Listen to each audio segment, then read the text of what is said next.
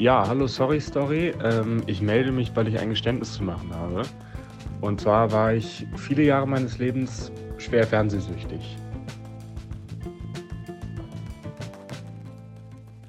Und zwar prägende Jahre meines Lebens, nämlich, ich denke so, es hat noch in der Grundschule angefangen und es hat halt erst aufgehört, als ich so auf die Uni gegangen bin.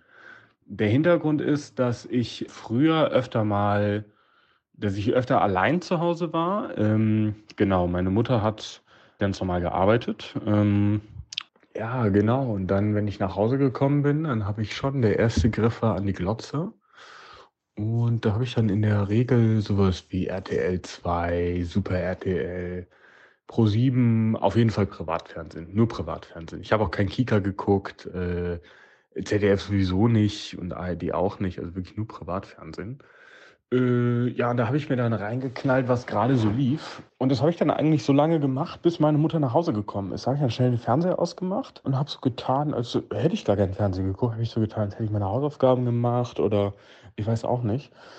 Es gab dann auch mal, ne, wenn meine Mutter dann mal so ein Wochenende weg war und ich dann später älter war und meine Mutter mich eben nicht bei meinen Großeltern oder so geparkt hat, sondern einfach zu Hause gelassen hat, äh, da habe ich dann auch mal, wirklich, da habe ich dann, da habe ich dann ein ganzes Wochenende durchgeschaut. Und das, das meine ich auch genauso, wie es klingt. Also, äh, meine Mutter hat das Haus verlassen. Erster Griff natürlich an die Glotze, aus dem Schrank die Würstchen rausgeholt, äh, mich reingestopft und Fernsehen, bis ich wirklich vorm Fernseher eingeschlafen bin. Äh, dann bin ich aufgewacht vor dem Fernseher, habe hab einfach weitergeguckt. Äh, ich habe da manchmal auch zwei Tage lang das Fernsehprogramm nicht gewechselt. Äh, also wirklich ne, durchgehend, durchgehend RTL 2 oder Super RTL. Mein Lieblingssender war ja Super RTL. Und ich bin ganz ehrlich, neulich, neulich habe ich da auch nochmal drüber nachgedacht. Ich weiß gar nicht mehr, welche Sendung ich da geguckt habe. Ich weiß, dass dieser, dass diese Sparte irgendwie Togo hieß. Ich weiß, an manche Serien erinnert man sich natürlich so Oggi und die Kakerlaken, irgendwas, irgendwas mit Superhelden oder so. Aber das ist so krass. Ich erinnere mich wirklich gar nicht, an Jahre meines Lebens, ne, erinnere ich mich gar nicht, was ich da, was ich da wirklich geguckt habe. So hohl war das. Äh, ich erinnere mich auch an viele Reklamen nicht mehr, obwohl man, obwohl man die ja millionenfach hintereinander geguckt hat. Genau, und diese, ja, diese Fernsehsucht war dann schon relativ ausgeprägt. Ähm, genau, dann bin ich halt, ne, nach dem Abi, war ich so 18 oder so, bin ich von zu Hause ausgezogen. Äh, und dann bin ich nach Argentinien gezogen. Hab ja so ein, ne, so ein freiwilliges soziales Jahr, wie das da in den 10er Jahren ja schick war. Äh, das habe ich gemacht. Und ähm, genau, da war die Situation so, dass es da keinen Fernseher gab, also da, wo ich da gewohnt habe. Und das Internet war irgendwie nicht so gut. Ähm, und aus diesem Grund wurde ich dann in Argentinien, in Buenos Aires tatsächlich, auf harten Entzug gesetzt.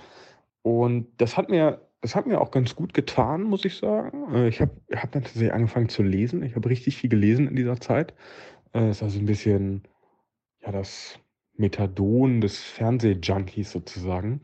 Was ich natürlich grundsätzlich bereue, ist die Tatsache, dass vielleicht, äh, ja, wie viele Jahre ist sowas? Schon so ein Jahrzehnt, ein gutes Jahrzehnt, der Dreh- und Angelpunkt meines Lebens wirklich die Glotze war, namentlich Super RTL. Äh, und dass ich glaube, in dieser Zeit wahnsinnig verblödet, äh, mich wahnsinnig verblödet zu haben.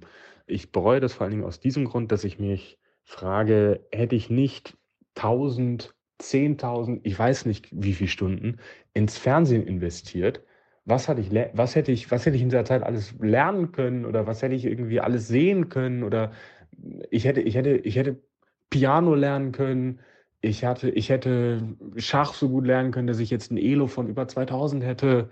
Äh, ich weiß nicht, ich hätte, ich hätte eine Sportart meistern können. Ich hätte, ich hätte alles machen können.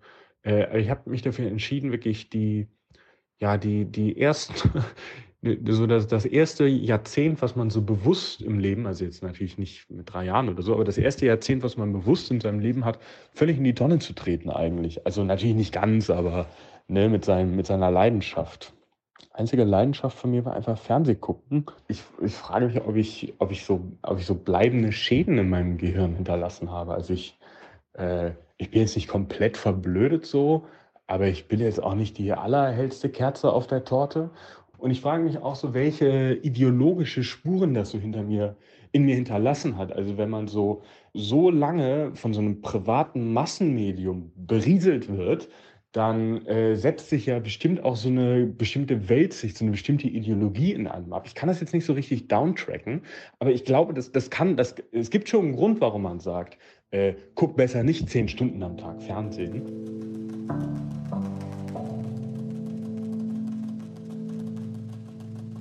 Das war die erste Folge von Sorry Story. Die nächste kommt in zwei Wochen.